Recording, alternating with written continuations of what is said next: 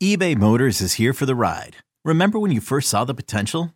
And then through some elbow grease, fresh installs, and a whole lot of love, you transformed 100,000 miles and a body full of rust into a drive that's all your own. Look to your left, look to your right. It's official. No one's got a ride like this. There's nothing else that sounds like, feels like, or looks like the set of wheels in your garage. With over 122 million parts, you can make sure your number one ride or die stays running smoothly. So there's no limit to how far you can take it. Brake kits, turbochargers, engines, exhaust kits, roof racks, LED headlights, bumpers, whatever your baby needs, eBay Motors has it. And with eBay Guaranteed Fit, it's guaranteed to fit your ride the first time, every time, or your money back. Plus, at these prices, well, you're burning rubber, not cash. Keep your ride or die alive at ebaymotors.com. Eligible items only. Exclusions apply.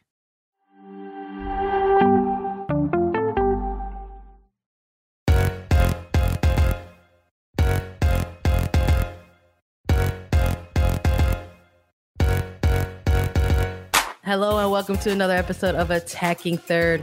I'm Sandra Herrera, CBS Sports lead NWSL and U.S. Women's National Team writer, joined today by my colleague and co-host Lisa Roman. We've got a loss to talk about today. United States lose 1-0 to Canada in the Olympic semifinal. We're so thankful to everyone joining us today for first reactions and, and brief recap. Just a quick reminder to those of us joining us. You can find us on Twitter at Attacking Third and on Apple Podcast, Spotify, and Stitcher, and anywhere else you find your podcast. Lisa, how are you doing today? Well, it's very early, Sandra. Um, this game didn't leave a great taste in my mouth, um, but I get to see you again after just a few hours of some coffee and soccer. So I like being in your company this morning. How are you? It's it's the little things. It's the little things. it's the silver linings. It's really just about uh, the memories that we're building along the way. And I feel the the same way uh, because we are very active on attacking third, getting our episodes in for you all. We during this Olympic stretch, we've gone beyond the tri weekly episodes and uh, we've been coming at you pretty often and pretty frequent. So, again, thank you all for joining us and listening. But this one, Sandra, is- it's Sandra, it's kind of like summer camp. We don't sleep a lot, we hang out together a lot, and you know we're doing the same thing every day, talking about soccer. It's pretty great, honestly. I I love that you you put it that way. Real real summer vibes for sure. Uh, let's talk about these summer games, Lisa. United States Women's National Team. Uh, heading into this semifinal against Canada. We chatted about it very briefly in our recap of their quarterfinal victory over Netherlands. Just sort of speaking about what we could potentially see in this game against this team, against these rivals. Everything leading up to this game really was centered around that. Um, both of these teams are each other's respective most familiar foe going into this match. They've faced off against each other now officially 62 times. Uh, they've faced each other three different occasions in, in three separate Olympics. This was their second meeting together in a semifinal. So two teams just, you know, definitely familiar with each other. I think uh, it doesn't didn't really matter going into this one uh, in terms of the histories of like who's the head coach in this position. When you're meeting each other that many times, there's already a rivalry there. There's already a sense of familiarity. And uh, when I think when you're looking at that, you're going to ask questions about like, well, what is it going to look like tactically? Sure, but in terms of the history, there's no rewriting that. It was already written, so all of that stuff was built up uh, ahead of this match. Uh, Lisa, what were maybe some of your biggest takeaways, perhaps entering this match? What were the things that you were circling on your notes that you wanted to take a look at prior to this game? I was extremely focused on how the United States came out against Canada. Um, if they came out on the front foot with high energy, high intensity, um, also taking a look at the starting lineup, which I'm sure we'll get into, but that was another thing I really wanted to dive in on as soon as it was announced, uh, saw it on social media. I was like, okay, okay, there we go. But it was really about how they started this match. Um, they've had a rough go of these Olympics and they haven't been consistent in their pressure and in their high press, whether they're doing that, the rhythm that they have on the ball, their consistency in their play over not just 90 minutes, but even 30 minute increments isn't there. It hasn't been there. So I was really hoping to see United States team come out against Canada and be on the front foot, be in the attack. And we almost saw that in the first 10 minutes. They they didn't look bad by any means. They looked good. It was yeah. pretty evenly matched. There was so much intensity and so much energy, which I would prefer hectic high energy U- United States soccer playing versus yeah. sit back, low intensity, seeing what your opponents bring at you. So the high intensity, the high press, the ball was whipping all over the field, back and forth from end to end the first 10 minutes. Um, and I liked that. I mean, it woke me up a little yeah. bit at 4 a.m. for sure. No, but- I, I, uh, I agree with you. I think looking ahead to this match, I, I was kind of circling certain things in my notes as well. I was like, well, I'm, I'm going to want to see we've been talking about it all tournament. Like we want to see the game where the United States like comes out and plays like this sort of complete game.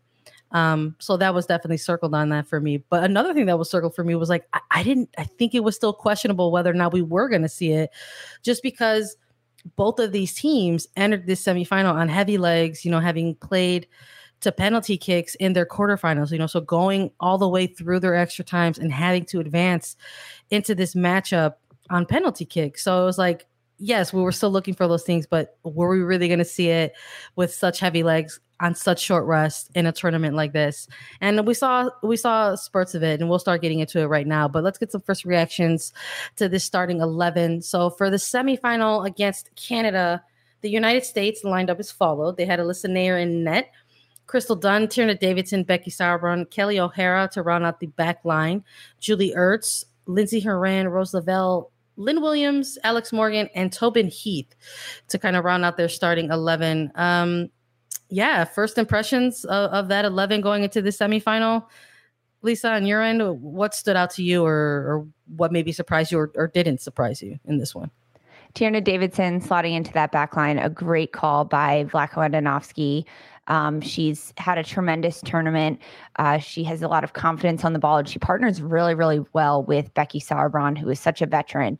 Um, the the young and the the rookie and the veteran on the Olympic squad back there, the center back duo really has been nice throughout this tournament. So to give Tierna Davidson that nod in center back was really good. Um, up midfield didn't surprise me at all. And Lynn Williams up top, she goes from alternate to roster expansion and gets to play, gets a goal and an assist, and then gets a start against Canada in the semifinal, which is clearly a huge game for the United States. That was huge for Lynn Williams, a confidence booster for sure for her. Um, interesting to see her out there with Morgan and Heath. Um, that combination was a little different for me. I don't know. I, I was yeah. expecting maybe a Carli Lloyd to start. Um, but again, if you go into, you have to think long term in these games and going into penalty kicks who do you want to take them? Um, but I, I liked this combination of of players, but Davidson really was the one for me that I was like, yes, okay, this is good to see her back there. Um, yeah, besides, same same yeah. for me. Honestly, uh, again, I know when we chatted a little bit about it in the last Olympic episode of us, we were kind of hinting that we we would like to see it. Sandra, we, we, weren't like hinting. We were like, we need Davidson in the back line, please, Becca. like put like make it happen in the semifinal, please. Uh, and and it did happen. And I think, uh, you know, watching that that quarterfinal match and seeing the type of start that Lynn Williams had put together for the team, I think earned her the the start in this game. Um, but I, I am with you. I, I think that if you're looking in certain scenarios to try to maybe run against the other team, that that's a player that you do ultimately bring off the bench because we we've seen that a lot in this Olympics. Uh, there's been a lot of rotation, and we're going to start getting into that right now. Uh, you know, they did come out on this front foot, Lisa. Uh, mm-hmm. They started taking it to the Canadians pretty pretty early on uh, in that first half, but kudos to the Canadian and their their coaching staff and their scouting really did a great job of sort of absorbing all of that uh, from the United States. It was what we kind of predicted. It was a very physical match between these two teams. Whether how much of that had to do with something like the uh you know the the fatigue from the prior match going into extra time um but it wasn't unexpected. Um, even in games between these two players, uh, or between these two teams, uh, prior games have shown us that these games have always been been physical, whether they're coming off of something like a extended extra time or, or not. Uh, so that wasn't too surprising. Um, and then it also paved way for some opportunity for Canada to maybe try to apply some pressure of their own. Uh, and then all of a sudden, there was a really big game changing moment in the opening 20 minutes on the United States side of things as Alyssa Naeher came out to play a ball uh, because mm-hmm. Canada was was bringing it and uh, appeared on the replay because we don't have any updates on this at the moment on replay to uh, hyperextend her knee didn't look great on the pitch, didn't look great on the feed. Um, the replay was quite uncomfortable uh, watching that.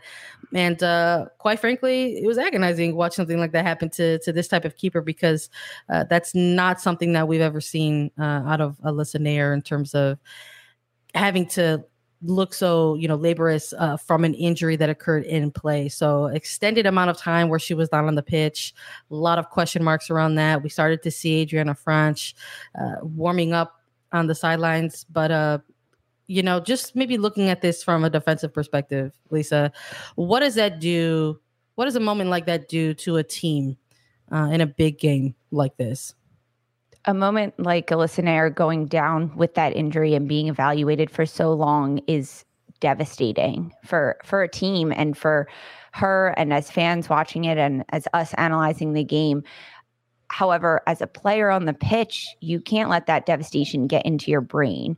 You have to be like, okay, we'll do this for her. We'll win this for her and we'll we'll pick up the pieces that are left behind because of her. And you do have so much confidence in your second goalkeeper stepping in there and AD Franch, um, who didn't come on immediately. I will say that Alyssa Naeher did try to I don't want to say tough it out because I firmly believe that she thought she was okay. Um, or she knew she had pain, but it wasn't as intense and as horrible as it could have been. And she needed to play this game. Um, but it was maybe like four minutes later, she went to kick a six yard kick and immediately signaled to the bench that she needed to come out. Um, so in that moment, your heart almost sinks a little bit just because you feel for that player and you feel for all the hard work that Naeher has put in to get to this point and the incredible game she had last match against the Netherlands, saving so two penalty kicks in, in, the end of the game to win it for the United States. So your heart just really hurts for yeah. a player like that in that moment. Um, but then you have to look at it clinically and you have to look at it critically as a player. You have someone like Alyssa Naeher who has seen so much time, and as a starting goalkeeper, it's a position that is rarely, rarely rotated, if ever rotated. So in training, yes, uh, AD Franch and Jane Campbell are getting lots of reps in training. But ultimately, when you do your 11v11 scrimmage or you partner up with players, Alyssa Naeher is going with people like Becky Sauerbrunn and Crystal Dunn, players that have traditionally been in the back line. You're always grouped together with those starting 11 that you see in the game time. So she she will traditionally have players going against her that are the big time ones. But then another player like AD Franch, who has all that training and all that experience and two time NWSL goalkeeper of the year. However, she doesn't have the Olympic game experience that Alyssa Naeher has. So the mentality is different when Franch steps into the game because she has those nerves, those first game jitters that Naeher had. Um, and also, she didn't start the game. So coming into a game as a goalkeeper is difficult to get that rhythm and to understand how the play is happening and and what kind of pressure Canada is putting on you. You almost have to organize a little bit and take a second to understand where the players are. However, AD Franch didn't have a second to do that. She didn't have the first five minutes of a game to settle in like the rest of her players did. Um, but ultimately, you bring a player like AD Franch to the Olympics because you know she is skilled and you know she can step in in a moment like that. And that's that's what she did, especially in this first half. Yeah. It was calm, cool, and composed from her yeah. facial expressions, from the way she started to organize the defense immediately as soon as she stepped on the field. And you could see the confidence from, I believe it was Alex Morgan who ran over and gave her a high five as soon yeah. as Franch checked onto the field. And then there was a corner kick, and a few players high fived her, even mm-hmm. though it just went out. Canada didn't even keep it in play. But the, the confidence coming from your teammates onto a player like Franch shows how much that this was a team unit looking to be in this for their teammates standing next to them. Yeah, that's the other side of it too. I think you know, very early on, Lisa, when we were doing our Olympic previewing of this stuff, and we did a really lengthy preview with with a guest, uh, Lori Lindsey, and we were talking a lot about that. That maybe that could be sort of an X factor for this team would would be its depth, and that's the other side of the coin, where it's like, yeah, it was agonizing and a real bummer to see that happening to somebody like Alyssa Naeher, but having somebody like Adrianna Franch being able to come off of the bench and slot in to that type of scenario can maybe add some new motivation and maybe reinvigorate or reignite some type of momentum for the team because we're talking 20 25 minutes in still very early in the game a lot of soccer left and not necessarily playing to the tempo that you want to be playing. Maybe not exactly executing the plan that you and your teammates have been preparing for leading up to this match. So that's the other side of it. Maybe there was going to be uh, an injection of, of new adrenaline coming in with this type of scenario. Uh, but the two teams really ended up playing out that first half kind of evenly. I mean, we're talking about some disjointed play. And when I say mm-hmm. evenly, mm-hmm. I don't mean nicely or sophisticatedly. I'm not saying that at all. What I mean by playing this game out evenly in the first half is that they were both equally not great. Let's just call it what it is. It was a very physical match, very disjointed, very choppy at times. Uh, not a lot of uh, connecting on passes for the United States, uh, and not a lot of shots on goal or looks in front of goal for either of these teams uh, to really sort of uh, send any type of fear in either of the opponent um, to say like, oh, that was too close or this was very very dangerous. Uh, so I think there was a zero. I know it was zero shots on goal for this first half, uh, but in terms of the actual shot attempts, I was just as low. I think maybe it was about mm-hmm. three total, two to one. I think at one point during during this first half. So I think you go in you go in a halftime, right, Lisa? And uh, you got to have some conversations.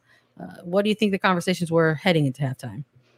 Yeah, well, if you look at the first 45 minutes, it was honestly like pre-injury and post-injury, the, the two halves that split it up because at the start of the game, Canada really sat back. They almost had a low block going with six in that back side that the United States had to break down. They were using the flanks a lot. And then as the first half went on, Canada gained momentum and they did put a lot of pressure on the United States after the the long pause with Naeher being evaluated on the field and then the substitute happening. There was a shift in the game. I think Canada was looking to attack. Um, and they weren't connecting very well because Julie Ertz sitting in the six defensive mid positioning was breaking up every forward play coming through. Yes, Sandra?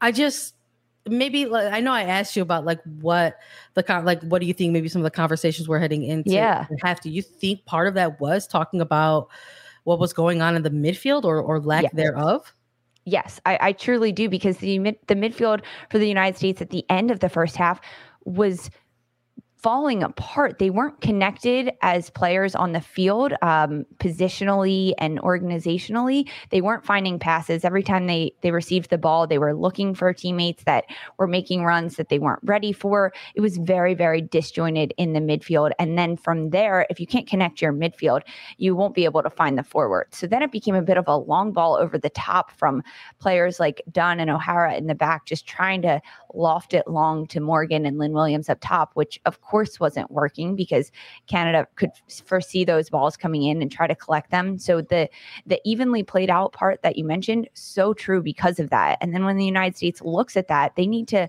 come together in their midfield and say, okay, we need to connect our defensive end to our attacking end. And that starts in the midfield, receiving the ball and playing simply and staying much more connected on the field. The triangle in the midfield between Ertz, Lindsay Horan, and Rose Lavelle needed to stay geographically closer together, not be stretched 40 yards out on the field. That way they can find those passes and connect with each other and move around the Canadian midfield, who has a very good midfield unit and was disrupting a lot of what the United States was trying to do. And the United States had play on the flanks of the field and they were getting crosses in early in the half, but then they lost all of that towards the end of the first half. If they talked about that at halftime, it's it's hey, what worked well for us in the first 45 minutes? Yeah. Getting the ball wide to our outside backs, O'Hara and Dunn, who were pushing forward and sending crosses in. The first 10 minutes, that's what the United States was doing. And they had it started a, uh it started to feel that way mm-hmm. anyway, at least towards towards that second half for sure. I, I uh but it also started to feel familiar in a different way. I think Lisa. It also started to fam- feel familiar in a way where it was like, oh man, this team is not looking comfortable in this no. match. They're not looking cohesive. They're not looking like they're playing in the semifinal. Quite frankly, as that first half closed out, uh, it definitely looked like a team that needed to maybe get into the locker room and perhaps kind of reset some things. And we're going to reset some things right now because again, we've been again another thing we've been doing during the Olympics is checking in on each other with our caffeine breaks. And uh, here on Attacking Third, when we do these live reactions, we check in with each other with a hydration break because caffeine is very important for these early mornings. But you absolutely have to continue drinking water. So let's take a quick break for a hydration break ourselves. Cheers, Lisa. Clank. Cheers. I'm Sandra, and I'm just the professional your small business was looking for. But you didn't hire me because you didn't use LinkedIn jobs. LinkedIn has professionals you can't find anywhere else, including those who aren't actively looking for a new job but might be open to the perfect role, like me. In a given month, over 70% of LinkedIn users don't visit other leading job sites. So if you're not looking on LinkedIn, you'll miss out on great candidates like Sandra. Start hiring professionals like a professional. Post your free job on LinkedIn.com slash recommend today. This episode is brought to you by Progressive Insurance. Whether you love true crime or comedy, celebrity interviews or news, you call the shots on what's in your podcast queue. And guess what? Now you can call them on your auto insurance too with the Name Your Price tool from Progressive. It works just the way it sounds. You tell Progressive how much you want to pay for car insurance, and they'll show you coverage options that fit your budget. Get your quote today at progressive.com to join the over 28 million drivers who trust Progressive. Progressive Casualty Insurance Company and Affiliates. Price and coverage match limited by state law. Oh boy, that second half. Let's get into it. Let's talk about it a little bit. This team comes out into the second half, and uh, it wasn't unsurprising to not see some substitutions right away because uh, even though that has been something that's been consistent in this Olympics uh, in terms of player rotation from the coaching staff. Uh, it hasn't happened like super immediate in the second halves. Um, but the team did come out th- with this initial starting 11 and we saw something similar to the first half uh, lisa which you were already alluding to which was that they got back on that front foot again to try to establish tempo and get into their game plan and try to connect something and get something happening in front of goal. And it looked for a second there as if uh, the United States was going to finally execute uh, their game plan there. It did just for a little bit. Um, I liked that Vlatko Andonovski didn't make any changes coming out of the half because these players did have a rhythm and they they could ha- see something going and they started to find that rhythm at the start of the second half. There was higher press, especially from Lynn Williams, who found herself behind the ball more, putting pressure on them. And then when they did win the ball, it was it wasn't just go forward. It was let's possess a little, connecting those passes in the midfield. I think the midfield three came out of halftime more connected and finding more of a rhythm to control the tempo of the game for the United States. Um, it, it, didn't last too long, especially because the United States needed to keep eyes on the Canadian players. They had a lot of good threats and good force up top. Nichelle Prince and Christine Sinclair, of course, who's the best goal scorer in the world. They needed to keep their eyes on them, and they found breakthrough moments, um, especially in this second half. It was it was a bit of a feel out your opponent um, the United States trying to implement their game and impose their game plan onto Canada, and Canada held up a stiff arm. It, it worked for a few minutes, um, but I think Canada was right there in it. They they they put up a stiff arm and they said, "No, United States, you're not going to do this to us." Um, they the United States did get more chances and more shots in the second half. Um, they had more connection and more passing, but that's because they weren't always going forward with the ball. They were also looking to keep it, which establishes momentum and rhythm going into it. But uh, when when the second half started for you, Sandra, what specifically were you hoping to see from them that you didn't see, or, or what were you looking to change? I wanted to to see the attack, uh, mm-hmm. just sort of get more involved, and we did see that for for a quick second, like you like you mentioned. I mean, there was a a really brief moment of flair that we saw, uh, you know, from from Tobin Heath uh, trying to connect with Lynn Williams, and and again showing that type of stuff that maybe we hadn't necessarily seen uh, from the team and uh, well specifically from the from the front line uh, throughout this olympics and you thought you know even if it's not something that manifests into like a goal or or a set piece corner or anything like that the team is still looking like they're trying some things, uh, trying to look dynamic in front of goal. Also, like it's nice to have fun on the soccer pitch. Like that's another that's another thing that maybe we'll get into when we have our big final Olympic episode where it's like where we do talk about like what it all means. But like you gotta have some of that when you're playing in these very very uh, you know intense tournaments, whether it's World Cup or Olympics or whatever. And it's just uh we haven't seen that a lot from this team. So I was also looking for that too. I was like, maybe, maybe this team will try to start doing some different things in front of goal and maybe get a little bit more loose because they've been so tense uh, during this and and so- use their creativity that they all have. These players have played together for so long; they understand each other and they can read off each other. And when you do have fun, which when the United States goes up a few goals, we start to see that loose play. So to see that against a Canadian team would have been great. We saw it a little bit, but uh, you're exactly right, Sandra. Yeah. And I and I wasn't too and I and I was also like they, they're gonna have to try to get it at least this attacking line is gonna have to try to get it in this opening 15 because we've always we've been seeing again, we've been seeing this during the Olympics. Like what's the one consistent thread that we've been seeing? And it's been constant attacking line rotation and that happened again in this match and, and we started to maybe see some of the uh the coaching matchup take place, whether you know with Priestman and and uh, because they they had two teams coming into this this game on, on heavy legs, so they had to have those types of things mapped out and prepared for these types of scenarios. So we had at the hour mark for both teams multiple substitutions. So. Vlatko Andonovski came out and made his it was a triple line sub, uh, bringing on a whole new attacking line, uh, bringing on Press, bringing on Lloyd, uh, you know, subbing out Heath, subbing out Williams, bringing on Rapinoe, you know, subbing uh and, having them try to generate some type of attack uh, in this in this second half. And then on the other side, you saw Priestman bring on Deanne Rose, who's and we're going to highlight her for a little bit because she's going to be the player that ends up making um, a big big play for Canada in in this game. But you started to see that from both sides uh, after that opening 15 minutes. No matter which way it's going in terms of the swing of momentum, uh, whether it was in the favor of the United States at that time or not, something like that is is going to be kind of pre-planned uh, for this type of match. Um, but we saw it play out, and uh, that additional 10 minutes post substitutions, I think was uh, gonna be the the 10 minutes that kind of maybe dictated the flow of the match. And you hate to see it. It ended up sort of uh, coming to fruition, maybe not in the way that anybody could have really predicted. I don't think that this type of match was the match that people were going to look at and say, oh, this one's going to come down to a mistake or an error. I think mm-hmm. there was a mm-hmm. lot of that narrative around something during the game, like against the Netherlands in that quarterfinal game.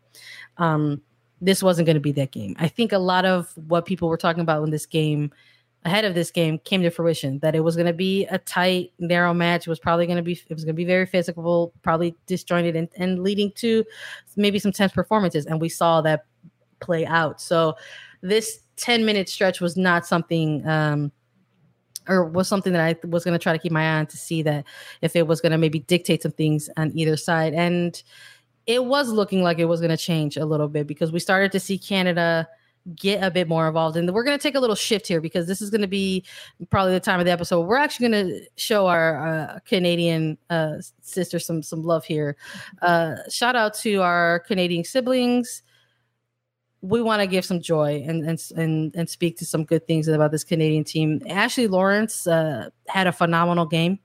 Uh, this match, she's been having a fantastic Olympic tournament to date.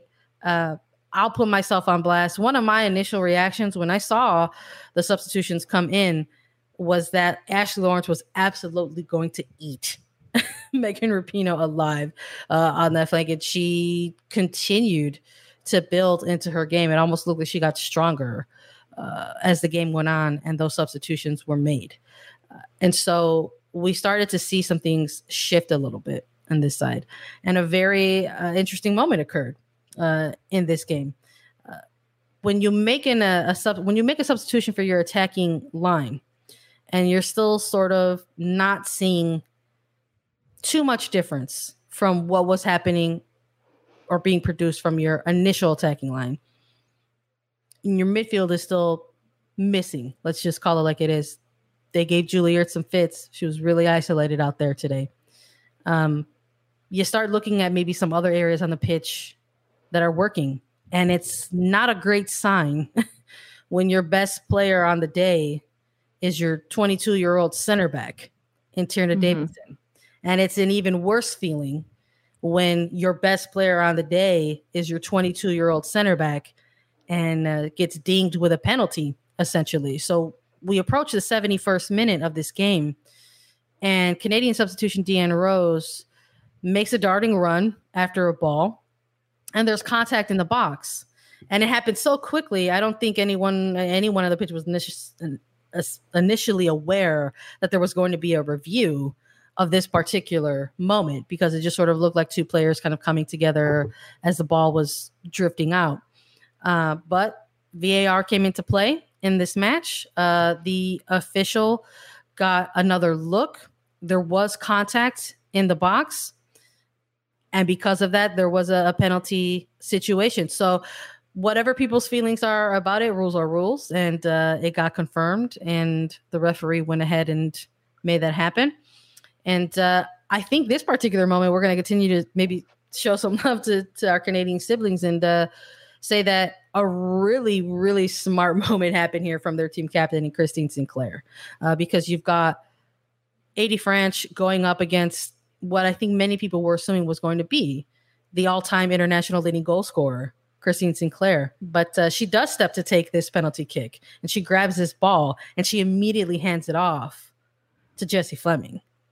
What a Talk move! about the penalty kick, Lisa. What a move! Um, for those who are unaware, Christine Sinclair and AD Franch both play on the Portland Thorns.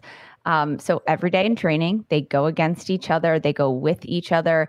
Uh, AD Franch has probably seen hundreds of Christine Sinclair's penalty kicks, hundreds of them. So this move by the veteran Sinclair to hand this ball off was pure class, pure, pure maturity. It shows her knowledge of the game, her ability to see the game and this Olympic tournament at a grander scope. Because I, I firmly believe that if Christine Sinclair took that penalty kick, it m- would have been a different outcome. Um, not necessarily that AD Franch would have saved it by any means, but that Christine Sinclair would have felt a little differently. And to take that pressure off her and hand it to a teammate um, in Fleming, if if Christine Sinclair hands me the ball like that, I feel so confident in my abilities, and I'm going to bury that shot. And that's exactly what Fleming did. Um, this was a huge shift in the game. Uh, this penalty kick that was drawn. Uh, honestly, kudos to Canada for drawing this penalty kick. Neither team was playing out of their socks by any means, but Canada took an opportunity that was given to them in a pass back from the United States where Tierna Davidson thought she had a lot of time on it. She didn't even see the player running out of her peripheral uh, to make contact and just run down the ball, put pressure on the ball. And ultimately, it is called a foul, which is, it, it was. It was a foul inside the box. Yeah. Davidson's leg got kicked her. It, it got hacked on.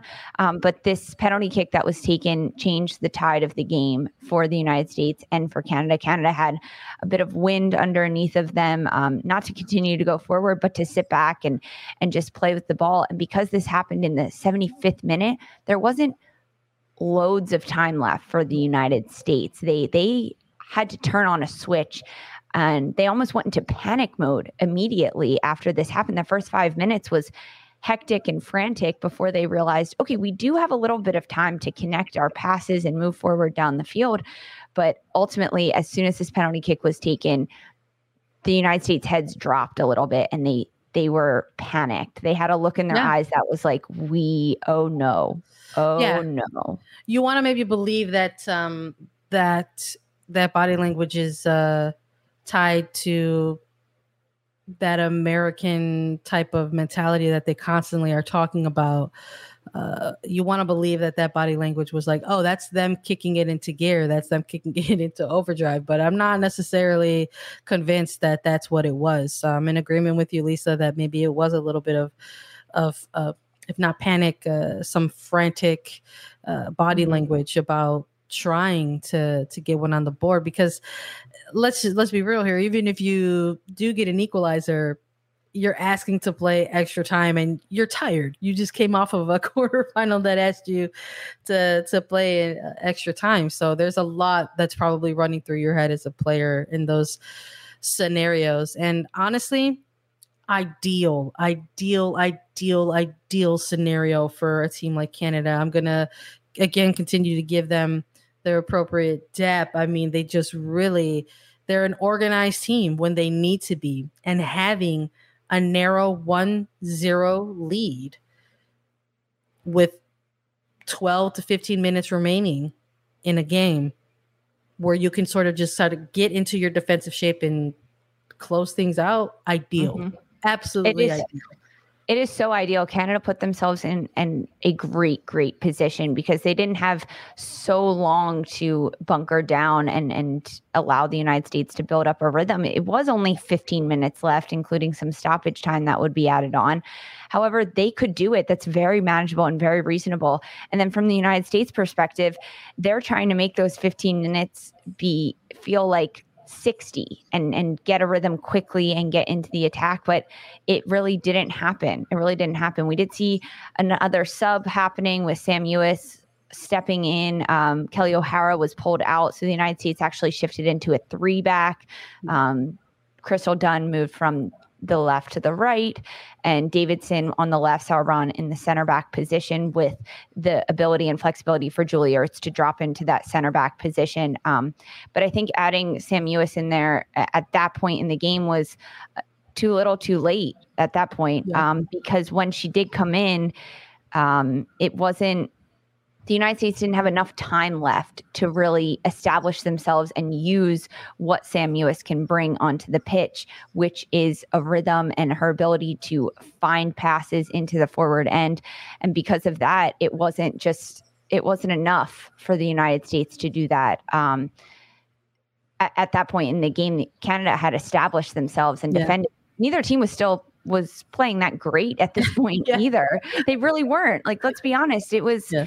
Eh, they were missing something and neither team was imposing their game on the other one looking to connect looking to pass really well. It was more of like canada had an opportunity and and they capitalized on it. They scored that penalty kick and now it was just right out this wave until the final whistle. It's uh it's you go back and you think about it, and we're over here giving first reactions, and I'm just reflecting on it very, very quickly as we're both trying to process kind of in in real time. But it's a tall task to put that on this type of team that we've been seeing play throughout this Olympic tournament to go ahead and turn it on and kick it into gear when we haven't seen that from this team this entire tournament. It's a tall, tall order at this spot. Is the was the belief there? Sure. I mean, history shows, and they've got that on their shoulders to sort of always look over and rely upon, and and say all we need is one chance and one shot, and and who knows what can happen. So they have that. That's built within the culture of this team. Um, but within this specific tournament, it's a it was a tall. I think it was going to be a really, really tall, tall ask to sort of present them with this scenario, and it ended up playing out uh, the way that it did. And I'm agreement with you. Yeah, too little, too late to maybe try to make something happen or look, get a different look in the midfield there.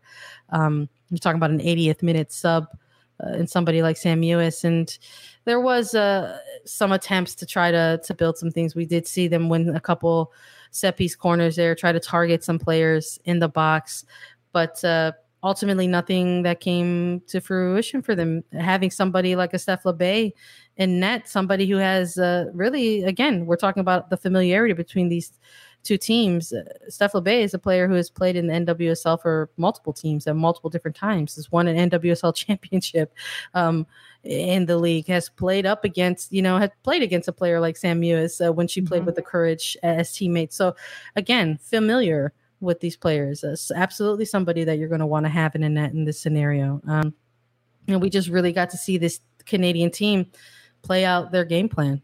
Um, anytime there was an attempt from the United States, making sure Labbé was holding on to that ball, taking their time. Anytime they did win uh, a free kick situation, taking their time building up to take those free Which kicks. Is smart. smart. They were it's, smart. It's called game management, and they did yeah. a really nice job. Sandra, you uh, you mentioned it that if the United States were able to change gears, turn it on, really Who's to show say? themselves, I think we would have all been surprised. I mean, I'm they haven't done it yet this tournament. They didn't ever flip a switch. There wasn't ever a moment that I thought watching this United States team, oh, there they are. That's the extra level that they needed, the extra level of intensity that they have. So the fact that they didn't do it against Canada wasn't all that surprising because throughout this tournament, they've been a bit mundane. They've been disjointed and unconnected, not able to find that next level. So if they did it today, I would have been extremely shocked, pleased, of course, but shocked to see that. So the fact that we didn't see that extra level is like, okay, yes, yeah, same old story that we've seen over the last two weeks in this Olympic tournament that they're missing. There's a piece missing in this United States team, and it didn't show up today, and Canada finished out the game. Yeah, absolutely. And, you know, we saw some very, uh, you know, it's the Olympics, so you always see both sides of, of the ball there. You see the, the joy of victory. You see the agony of mm-hmm. defeat. Uh, watching all the body language up on both sides of the ball thrilled for the Canadians. Quite frankly, it's uh, it's going to be a real special treat to see a player like Christine Sinclair get to compete for a gold medal, and um, I hope that the Canadians can continue to ride this wave of momentum. And on the other side of, of the ball, it's the United States women's national team, Lisa. They still have a medal to compete for. That's the other side of these things. Uh, there's not a lot of time for you to sit around and feel bad for yourself. There's still a medal to compete for there's still a podium to stand on. Mm-hmm. Uh, this team will have an opportunity on August 5th in the bronze medal game. They will play the loser of Sweden and Australia. That game is currently happening right now. If you're listening to this, uh, if you're listening and joining us live, uh, but you know that's that's another opportunity for this team to try to maybe cap off this Olympics in a way that they wanted to see fit. Uh, maybe it's not the color of medal that they wanted, which Megan Rapinoe was quoted as saying post game, quite literally. Uh, but there's still an opportunity for them to exit this tournament uh, with a familiar sense of victory, uh, with a familiar sense of pride, with a familiar sense of United States women's national team culture that they were talking about so heavily leading up into this tournament that has really kind of come into question at times. Um, and while this is the first international tournament for somebody like head coach Vlatko Andonovski, um, again, we'll have a, a, bigger episode where we talk about what things all mean. Uh, but this is a head coach that has already outperformed the 2016 Rio Olympic Games and that's just facts. That's just truth. Um, so this team is going to be competing for a medal. It's going to be a bronze one, and Lisa, we're going to still have one more game to talk about uh, with this team. We're unsure of who to preview at the moment. Um, so let's just say for now, I'm going to ask you, what do you want to see out of this team in this final Olympic game? Taking a look at the reactions post game on the United States side of of the field and the post game interview with Megan Rapinoe, Marissa Pilla did, the emotions are there. There's a lot of heavy, heavy emotions from this United States team. I think the realization clicked in them in the last 10 minutes of this match that oh no, we need to do this, or this could be it. And it's not it because they are still competing for a medal, but there's a chance that they couldn't get one. Um, so I really hope that going into this final game of the Olympic tournament for the United States, they understand what is on the line for them and players that this could be their last Olympics. Carli Lloyd, Megan Rapinoe, even um, that they don't look that this could be the end, but that they need to finish this tournament on a really high note and they need to set the tone for the younger generations that are coming up in this United States soccer system that this is a winning team and they can do that. And there's a lot of mindset behind the United States that it's gold or bust. If you don't get gold, was did you even really do that well? At this point, the United States didn't deserve to win gold in this tournament. They didn't based on how they played, based on the opponents that they went up against. They were outplayed in this tournament, um, especially by Sweden in that first match. I mean, it, looking back at that, the United States, if you take that game and then the rest of their play overall, even if you add up all their good minutes, it was still an okay performance from the United States throughout this tournament. I was going to say, I think my final takeaway in this very brief preview that we're doing for this potential opponent in the bronze medal match is that might be one of those small silver linings that they have going uh, with them into this match is that whomever they play, in this bronze medal game, they have some familiarity with already. This is a yes. full on Group G scenario where all these three teams have had a game against each other already. So we'll see, we'll see what happens, Lisa. They um, didn't call it the group of death for nothing, Sandra. These teams are all in the final. It that is crazy scary and and very impressive of, of course excluding canada who was in a different group but I, I know we've given a little bit of love to Canada, but this is their first major tournament final for Canada, which is really impressive and and I'm happy for them. They've built up this will be the third consecutive Olympics that they've won a medal. They've won bronze in 2012, bronze in 2016 and then the potential for gold in this Olympics for Tokyo 2020 2021 is huge for them. It shows that the skill and the development is in Canada is there which they're technically our sisters to the north. We have to give them some love a little bit, um, even though it does hurt to lose this one. But for the United States, they're still in this and they can come out of it with a medal. But you're exactly right. The silver lining, it's there. You have it's to look there. a little bit it's for there. it, but it is there. Yeah, we're going to end it on that. Shout out to our uh, Canadian siblings for sure. We'll we'll be watching the rest of these games for sure, and we'll be here uh, recapping and giving first reactions for everyone along the way. So with that, I would like to thank everybody for joining us and listening today. Another quick reminder to please follow us on Twitter at Attacking Third.